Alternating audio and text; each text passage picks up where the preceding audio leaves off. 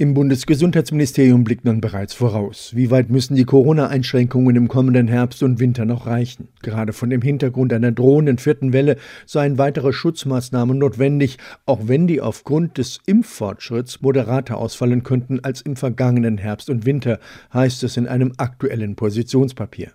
So soll etwa unabhängig von der Inzidenz die Teilnahme am öffentlichen Leben in ganz Deutschland generell unter Einhaltung der 3G-Regel möglich sein. Hinter 3G verbirgt sich nicht der alte und jüngst abgeschaltete Handystandard, sondern die Maßgabe genesen, geimpft oder getestet. Diese Vorgabe soll für die Innengastronomie und Hotelübernachtungen gelten, sowie für körpernahe Dienstleistungen, Sport und alle weiteren Veranstaltungen drinnen und draußen. Am Dienstag kommender Woche berät Bundeskanzlerin Angela Merkel mit den Ministerpräsidenten über das weitere Vorgehen in der Pandemie. Dabei wird es auch um die Frage gehen müssen, wie die Impfbereitschaft der Altersgruppe zwischen 18 und 59 Jahren weiter erhöht werden kann, die zurzeit rückläufig ist. Mit unter 300.000 Impfungen pro Tag sind die Zahlen so hoch wie zu Beginn der Impfkampagne, als noch nicht genügend Impfstoff da war.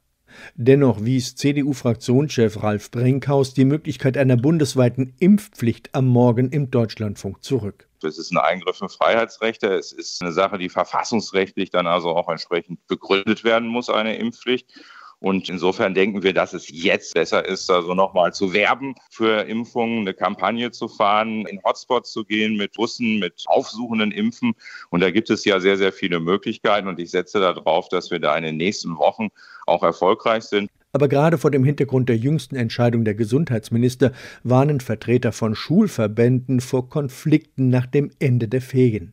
Etwa wenn es um die Frage geht, ob Impfungen notwendig seien und ob Elternrechte übergangen werden müssen, erklärte die Vorsitzende des Allgemeinen Schulleitungsverbandes Gudrun Wolters-Vogler gegenüber der Funke Mediengruppe. Die Lehrkräfte sollten zumindest keine Ratschläge zur Impfung geben.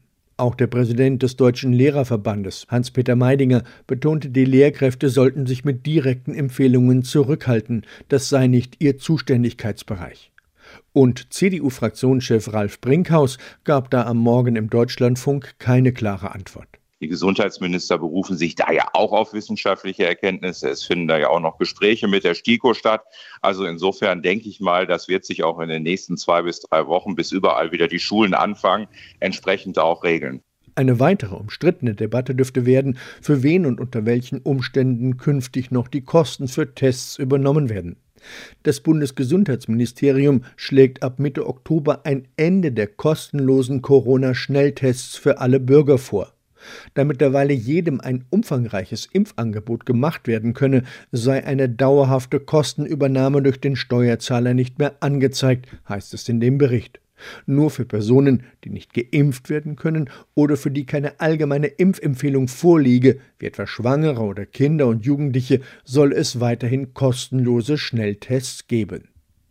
FDP-Generalsekretär Volker Wissing weist die Vorstöße aus dem Gesundheitsministerium am Morgen im Sender NTV entschieden zurück. Die Diskriminierung nicht geimpfter, der Ausschluss vom sozialen Leben ist nichts anderes als eine Impfpflicht durch die Hintertür.